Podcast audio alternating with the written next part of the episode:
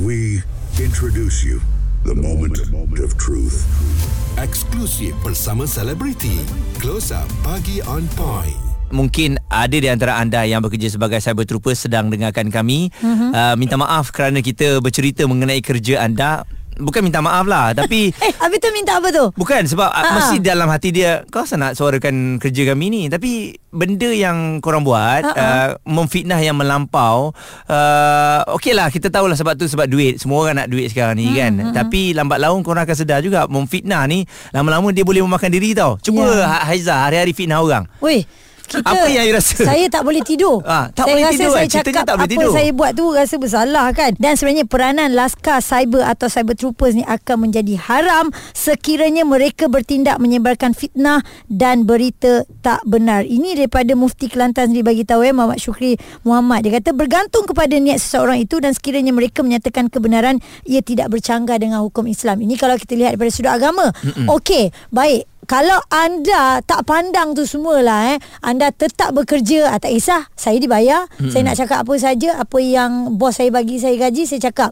Cumanya bos ini menilai tak background mereka ni mata pelajaran mereka akademik mereka untuk bergelar seorang cyber troopers atau dia boleh ambil di mana-mana? Kau kau sedap cakap dekat dalam media sosial ni ah. Jom kerja dengan aku. Hmm. adakah begitu Ratu Naga? Kebanyakan je cyber trooper ni adalah lantikan politik. Lantikan politik di mana um, of course lah kalau dah begitu ayat dia akademik dia kita kita Hmm. tak boleh nak Dia dilantik lah. tu maksudnya sebab uh, ba- membantu daripada dulu, Ah, ikut daripada dulu. ah, kawan-kawan juga. Hmm. So so kalau dah kawan-kawan bukan kisah akademik dia macam mana pun semua. So orang-orang macam ni di apa diletakkan dalam satu-satu position yang di mana sepatutnya bercerita pasal dasar, lalas tu cerita pasal dosa pahala. Itu yang masalah dia. hmm. oh, dia kaitkan Ah, so kadang-kadang cyber trooper ni pun boleh jadi apa? Dia boleh jadi mufti, dia boleh jadi imam, dia, Dia boleh, boleh jadi ustazah. Boleh. Dia boleh jadi hakim, dia boleh jadi peguam. Kadang-kadang dia juga boleh apa hapuskan dosa orang tu. Dia pun boleh kata orang tu berdosa. Tu yang problem je sekarang.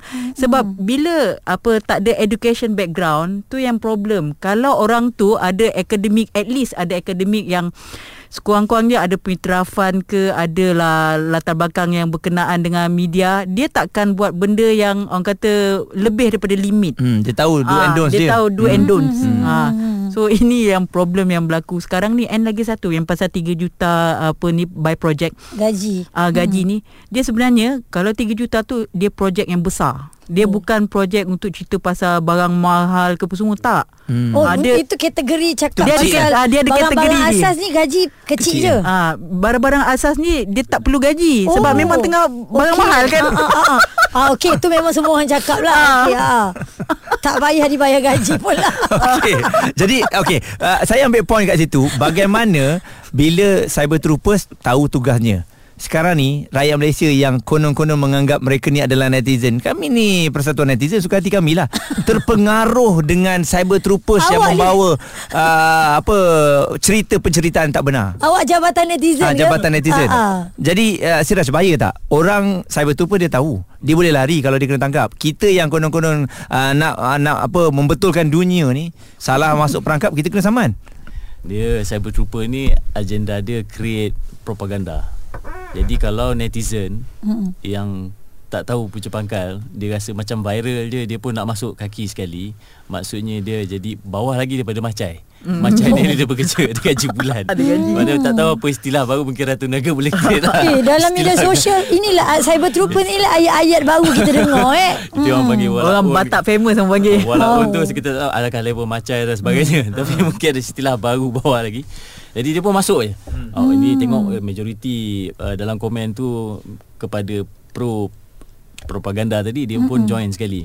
Jadi dia sebenarnya kena tahu kesan. Saya kalau cerita bab uh, akta dan undang-undang ni Mungkin uh, rakyat Malaysia uh, ada yang tahu, ada yang tak tahu. Tapi kalau benda asas kita sebagai orang Islam lah at least. Mm-hmm. Uh, sebab tu dalam Quran cakap al fitnatu asyadu minal qatl. Maknanya fitnah tu lagi teruk pada membunuh. Mm. Zaman akhir zaman ni kalau tanya orang Islam kita ni semua tahu ini dah akhir zaman dunia yeah. fitnah. Dia mm. tahu.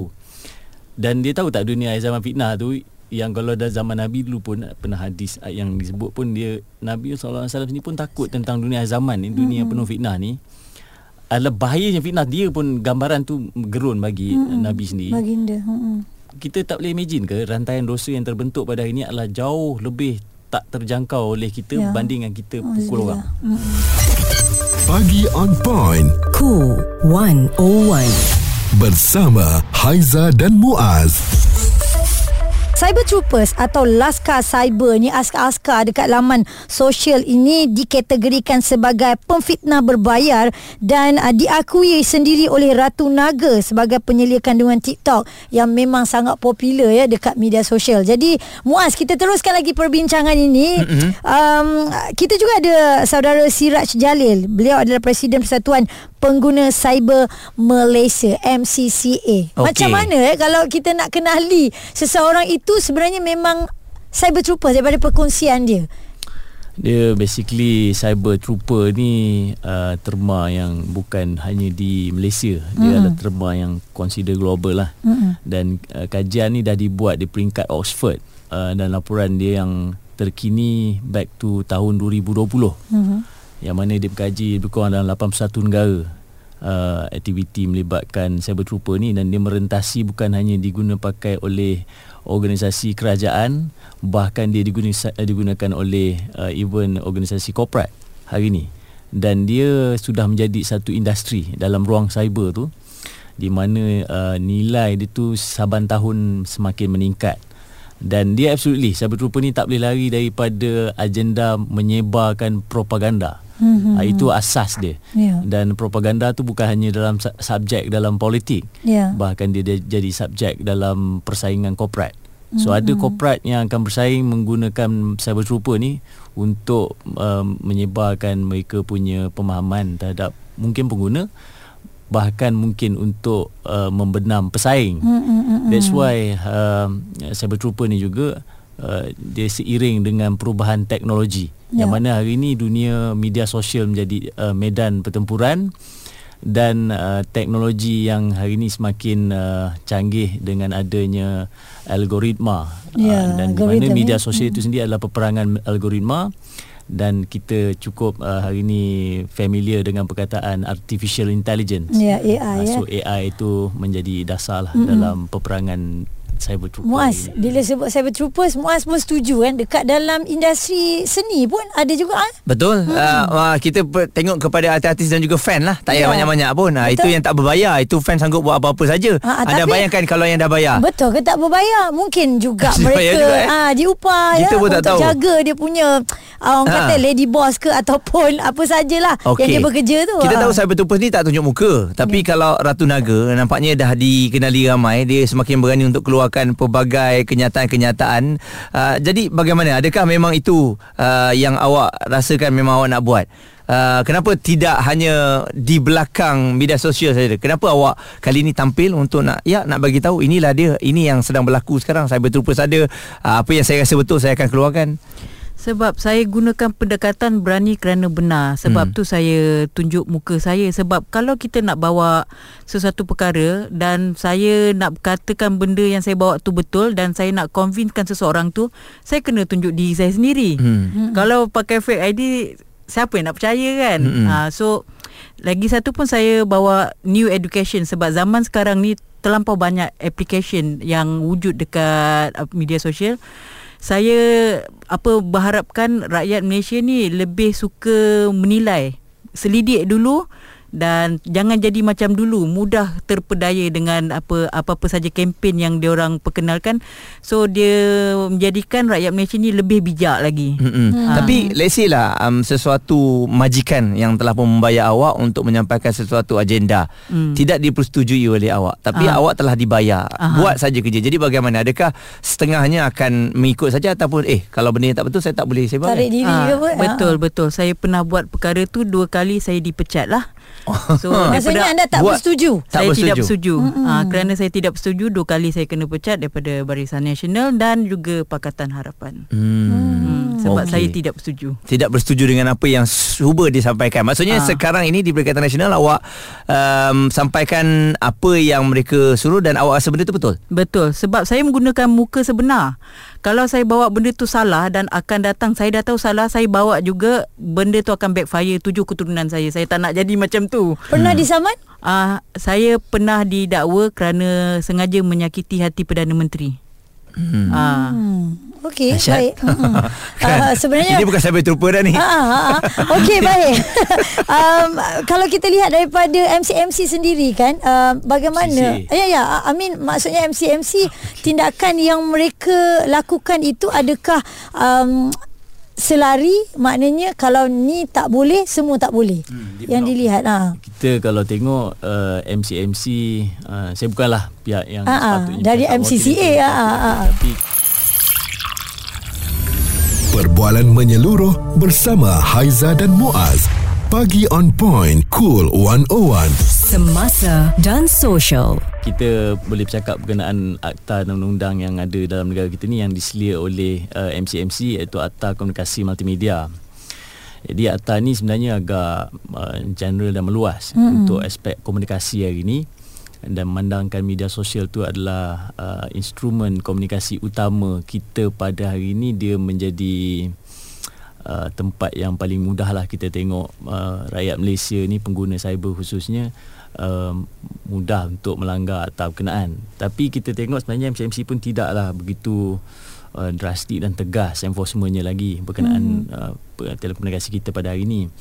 Uh, tapi ia sepatutnya tidaklah disalahgunakan oleh uh, pengguna kita di Malaysia ni. Uh, kadang-kadang dia tak sedar dia dah terjadi sebahagian daripada aktiviti cyber trooper di yeah. Malaysia ni. Contohnya ayat kecam.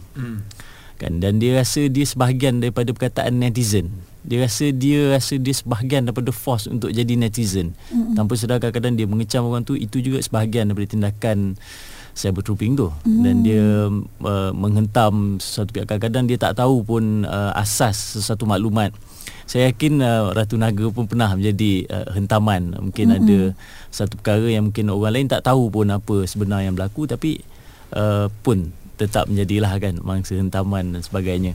Jadi apatah lagi orang yang duduk di pucuk pimpinan dalam negara kita especially duduk di dalam blok kerajaan absolutely dia paling uh, fragile lah paling mudah menjadi uh, hentaman uh, oleh netizen ni. Masa kecaman dia. Mm-mm. Itu memang siapa duduk di atas mm-hmm. memang lebih mudah dan mm-hmm. siapa saja duduk di blok pembangkang lebih mudah membawa suara untuk mereka menghentam dan dokongan tu lebih mudah lah mm-hmm. dapat di kalangan uh, netizen. Vice besar lah. Tapi saya nak ambil juga uh, sikit kajian daripada Oxford. Uh, beberapa negara sedikit uh, menggunakan contohnya aktiviti cyber trooping ni menggunakan akaun-akaun yang digodam. Hmm. Uh, dan ada juga menggunakan elemen doxing. Contohnya dia create satu fake account uh, menggunakan nama contoh Ratu Naga. Kemudian hmm. dia buat posting. Kemudian dia screenshot and then dia delete account tadi. Uh, and then uh, dia tuduh uh, Ratu Naga post uh, yeah. posting kenaan. Mm-hmm. Dan dia sebaik dia, dia menerima apa uh, contoh mungkin dia post pada page-page yang follower dia ramai mm-hmm. uh, dan dia berjaya menarik uh, netizen-netizen yang mungkin merasakan diri mereka cyber trooper untuk menghentam posting berkenaan. Mm-hmm. So individu akan menerima individu yang di doxing ni ataupun mm-hmm. uh, stolen uh, account tadi dia akan jadi mangsa lah kecaman. Hmm. Dan saya yakin ramai juga dan baru-baru ni hmm. dalam tempoh PR, PRK yang terbaru ni pun ada Hmm. uh, Wujud, individu eh? yang kena hmm. We introduce you the moment of truth. Eksklusif bersama selebriti. Close Up Pagi on Point. Ramai yang mungkin geram bila dengar kita cakap tentang cyber trooper sebab banyak cerita yalah apa yang dia kata mungkin tak menyebelahi dia dia kata tu fitnah lah. Mm-mm. Kalau menyebelahi dia benda tu betul. Ah, pun fitnah berbayar. Ya, pemfitnah berbayar sekarang ni anda kena tahu juga banyak sebenarnya yang buat konten, konten-konten tersebut hmm. mungkin konten yang betul ataupun konten yang tak betul tetapi dibantu oleh troopers ni untuk memviralkan uh, konten-konten tersebut. Kita bawakan uh, Syarul Emma Rina ataupun Ratu Naga uh, dia memang orang tahulah apa yang uh, dia buat Yep. uh, lama dalam industri ni 15 tahun. Uh, cyber troopers dibayar gajinya. Banyak ke gaji yang dibayar tu Sebab uh, Bagus kerja ni Muka tak nampak Ya, betul. Office kat mana pun saya tak tahu Gaji masuk. Gaji masuk ah, Gaji masuk Okay, uh, dia based on project. Ada Oh. okey, ada certain tu dibayar ikut bulanan. Itu kita kategori yang sebagai macai lah. Oh, okay. Oh, okay. Alright. Itu Ah. paling bawah lah tu. Ah, paling bawah lah tu. Aduh. So, okey. dia based on project. So macam ketua-ketua dia orang dia memang dah ada team-team masing-masing. So dia uh, based on apa yang uh, orang kata tuan dia bayar. Okey, contohnya kalau isu tu besar, uh, besar lah amount dia. Pernah capai juta, pernah capai ratus ribu. Untuk satu projek. Ya, yeah, betul. So saya pernah dedahkan benda ni dulu pada tahun 2000 uh, 18 2019 dekat Wired Magazine. Hmm. Ah so saya dedahkan kerana Yalah bersama hmm. kan dulu. so saya tahulah nilai dia semua bukan kecil-kecil anak lah. Ha-ha. Sebab tu dia orang sanggup sebar fitnah. Hmm. Pendapatan yang sangat-sangat mudah dapat Duduk rumah je Boleh buat macam-macam pun semua Tak payah tunjuk muka Duit dapat banyak Siapa yang tak nak betul tak? Betul. Tapi kan uh, Ah. ya kita faham uh, dapat juta. Ah. Lepas tu gaji masuk sedap. Hmm. Tapi nama pun pemfitnah tak rasa bersalah ke? Ah, itulah dia orang kata bergantung pada seseorang tu. Hmm. Ada adakah dia ada pendirian atau tidak? Certain-certain kebanyakannya ialah siapa yang jadi cyber trooper sendiri tahu diri sendiri. Hmm. Kalau bagi dia duit lebih penting daripada uh, dosa, dia teruskanlah. Boleh kategori hati Ah. kering lah ni eh. Hmm. Oh. Dia, dia- saya rasa seperti yang apa Ratu Naga kata tadi ada yang bash-bash yang nak pencin yang dah kembali ke jalan yang benar. Maksudnya dia dia Oh, tahulah. ada pencin juga, Ada eh? kan Ah. sebab benda ni Ya, ya. benda ni memfitnah. Hmm. Kau type benda yang kau tahu salah kan. Ya. Every day, every minute. Nah, lagilah masalah. Jadi Siraj mungkin uh, tadi Ratu Naga pun ada kata MCMC adalah sekat, kadang-kadang sekat, kadang-kadang tidak dan awak pun ada kata MCMC pun tak sekat semuanya. Hmm. Jadi tak boleh ada satu sistem nampak je benda-benda yang uh, cyber troopers buat ni ataupun kita dah tahu tu cyber troopers block terus. Maksudnya kita tak kisah dia pro mana lah eh. Ha. Uh, kita sebab itulah kita tinggal di Malaysia ni yang sangat demokrasi sebenarnya mm. dan uh, kalau dilaksanakan sedemikian rupa maka mungkin penuhlah di jalan raya untuk berhimpun menyatakan protes uh, berkenaan kebebasan bersuara Ya. di negara kita ni kan dan, dan negara kita ni uh, kerajaannya ada part yang sangat baik hati. Kerajaan kita ada part yang sangat tegas uh, dan rakyat kita ni ada part yang sangat lembut ada part yang kadang-kadang jadi degil berkenaan undang-undang ni. Uh, cuma saya uh, lebih suka ingatkan juga pendengar kat luar uh, perubahan teknologi ni kalau tidak diselia dengan baik akhirnya dia akan merosakkan masyarakat kita sendiri. Kita tengoklah hasil cyber trooping ni. Akhirnya kita semakin ke arah um, dapat uh, negara yang kurang stabil sebenarnya uh, dan masyarakat makin hilang rasa bersyukur Hormat. Uh, setiap kali hmm. siapa jadi kerajaan dia akan dihentam dan sentiasa akan ada kekurangan uh, kadang-kadang bila kekurangan tu se, se, ke tahap yang uh, kalau kita tengok contoh lah eh, tentang kata rasa hidup susah dan propaganda tu dimainkan oleh setiap siapa saja jadi pembangkang. Mm-hmm. Uh, tentang susah ni dah eh, ingat zaman Datuk Seri Najib dulu saya ingat memang agak dominate lah dominasi cerita tentang susah tu penuh tapi hari ni kita tengok tak habis lagi ceritanya Rupanya ada lagi uh, hidup dia. susah lagi Ha-ha. hidup makin susah makin susah jadi uh, akhirnya dia pre-educate masyarakat bayangkan eh kalau 10 tahun lepas kita dengar naratif yang di media sosial tu dimainkan oleh cyber trooper mm-hmm. uh, setelah 10 tahun uh, mungkin masa itu mereka umur 20-an hmm. hari ini mereka merasai hidup dunia sebenar sebagai pemimpin keluarga mungkin hmm. ada anak betul-betul rasa susah sebab yeah. nak besarkan anak-anak lagi masa yeah. tu mungkin dia bujang Uh, jadi rantaian ni akhirnya mem- me- sebenarnya indirectly dia merosakkan pemikiran sepada mereka yang terkesan sebab membaca agenda yang disebarkan propaganda tadi melalui media sosial. Sebab tu ke depan ni contohnya uh, dia makin canggih tau uh, cyber trooper ni. Uh, ke tahap guna bot. Saya ni gunakan bot-bot ataupun avatar yang dicipta.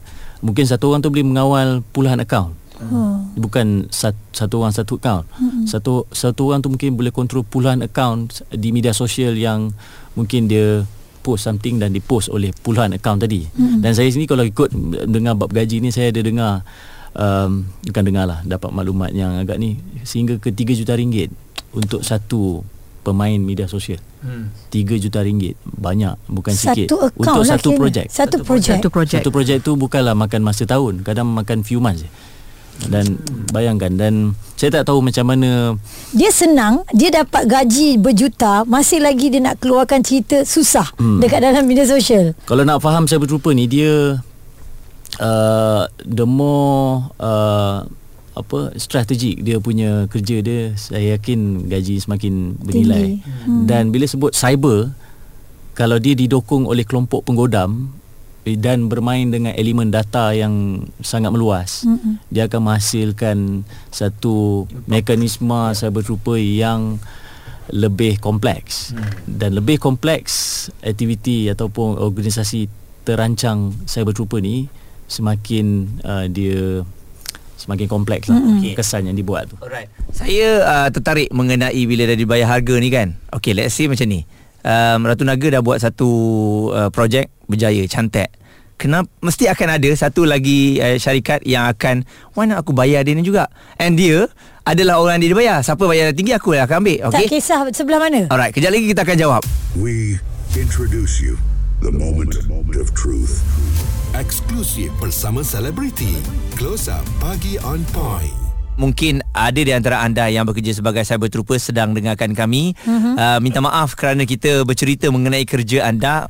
Bukan minta maaf lah Tapi Eh habis tu minta apa tu Bukan sebab Ha. uh mesti dalam hati dia Kau asal nak suarakan kerja kami ni Tapi benda yang korang buat Ha-ha. uh, Memfitnah yang melampau uh, Okey lah kita tahulah sebab tu sebab duit Semua orang nak duit sekarang ni kan Tapi lambat laun korang akan sedar juga Memfitnah ni Lama-lama dia boleh memakan diri tau Cuba yeah. Haiza hari-hari fitnah orang Weh kita, Apa yang you rasa? Saya tak boleh tidur. Ah, tak Saya boleh rasa tidur, saya eh. Cakap tak boleh Apa tidur. saya buat tu Rasa bersalah kan? Dan sebenarnya peranan Laskar Cyber Atau Cyber Troopers ni Akan menjadi haram Sekiranya mereka bertindak Menyebarkan fitnah Dan berita tak benar. Ini daripada Mufti Kelantan sendiri Bagi tahu ya Muhammad Syukri Muhammad. Dia kata bergantung kepada niat seseorang itu Dan sekiranya mereka menyatakan kebenaran Ia tidak bercanggah dengan hukum Islam. Ini kalau kita lihat daripada sudut agama. Okey Baik kalau anda tak pandang tu semualah eh anda tetap bekerja ah, tak kisah. Saya dibayar hmm. saya nak cakap apa saja apa yang bos saya bagi saya gaji saya cakap. Cumanya bos ini menilai tak background mereka ni mata pelajaran mereka akademik mereka untuk bergelar seorang cyber troopers atau dia boleh ambil di mana-mana? Ah, kau kau sedap cakap dekat dalam media sosial ni ah. Jom kerja dengan aku. Hmm. adakah begitu Ratu Naga? Kebanyakan je cyber trooper ni adalah lantikan politik. Lantikan politik di mana um, of course lah kalau dah begitu ayat dia akademik dia kita kita Hmm. tak boleh nak Dia dilantik lah. tu maksudnya sebab uh, ba- membantu daripada dulu, Ah, ikut daripada dulu. ah, kawan-kawan juga. Hmm. So so kalau dah kawan-kawan bukan kisah akademik dia macam mana pun semua. So orang-orang macam ni di apa diletakkan dalam satu-satu position yang di mana sepatutnya bercerita pasal dasar, lalas tu cerita pasal dosa pahala. Itu yang masalah dia. hmm. oh, dia kaitkan Ah, so kadang-kadang cyber trooper ni pun boleh jadi apa? Dia boleh jadi mufti, dia boleh jadi imam, dia, Dia boleh, boleh jadi ustazah. Boleh. Dia boleh jadi hakim, dia boleh jadi peguam. Kadang-kadang dia juga boleh apa hapuskan dosa orang tu. Dia pun boleh kata orang tu berdosa. Tu yang problem je sekarang. Sebab bila apa tak ada education background, tu yang problem. Kalau orang tu ada academic at least ada academic yang sekurang-kurangnya ada penyitrafan ke adalah latar belakang yang berkenaan dengan media dia takkan buat benda yang orang kata lebih daripada limit Hmm, dia tahu do Ah, and don'ts dia. dia. tahu do and don'ts. Hmm. Ha.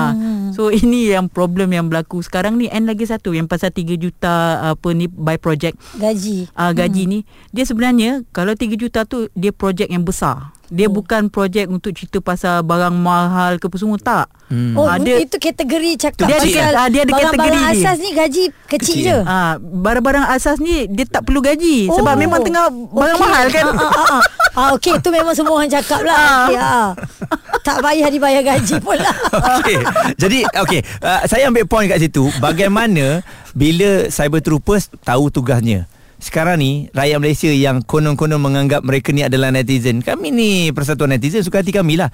Terpengaruh dengan cyber troopers yang Awak ni- membawa uh, apa cerita penceritaan tak benar. Awak jabatan netizen Ah, ke? jabatan netizen. Ah, ah. Jadi uh, Siraj bahaya tak? Orang cyber trooper dia tahu. Dia boleh lari kalau dia kena tangkap. Kita yang konon-konon uh, nak uh, nak apa membetulkan dunia ni salah masuk perangkap kita kena saman. Dia cyber trooper ni agenda dia create propaganda. Jadi kalau netizen Hmm. yang tak tahu punca pangkal dia rasa macam viral je dia pun nak masuk kaki sekali maksudnya dia jadi bawah lagi daripada macai mm. macai ni dia bekerja dia gaji bulan? Ada gaji. mana tak tahu apa istilah baru mungkin Ratu Naga boleh create lah. Okay, dalam media sosial inilah ah, cyber trooper ni lah ayat-ayat baru kita dengar eh. Dia orang panggil Orang walaupun- Batak famous orang panggil. Walaupun Oh. tu kita tahu Alangkah level macai dan sebagainya. Tapi mungkin ada istilah baru bawah lagi. Jadi dia pun masuk je. Oh, Ini tengok eh, majoriti uh, Dalam komen tu Kepada pro Propaganda tadi Dia pun join sekali jadi dia sebenarnya kena tahu kesan Saya kalau cerita bab uh, Akta dan undang-undang ni Mungkin uh, rakyat Malaysia uh, Ada yang tahu Ada yang tak tahu Tapi kalau benda asas kita Sebagai orang Islam lah at least mm-hmm. uh, Sebab tu dalam Quran cakap Al-fitnatu asyadu minal qat Maknanya fitnah tu lagi teruk pada membunuh mm. Zaman Akhir zaman ni Kalau tanya orang Islam kita ni Semua tahu ini dah, Akhir zaman dunia yeah. fitnah Dia mm. tahu dan dia tahu tak dunia akhir zaman fitnah tu yang kalau dah zaman Nabi dulu pun pernah hadis yang disebut pun dia Nabi SAW ni pun takut tentang dunia zaman ni dunia penuh fitnah ni adalah bahayanya fitnah dia pun gambaran tu gerun bagi hmm. Nabi sendiri Baginda. Hmm. kita tak boleh imagine ke rantaian dosa yang terbentuk pada hari ini adalah jauh lebih tak terjangkau oleh kita Ya. berbanding dengan kita pukul orang Hmm. We introduce you the moment of truth. Eksklusif bersama selebriti. Close Up Pagi on Point.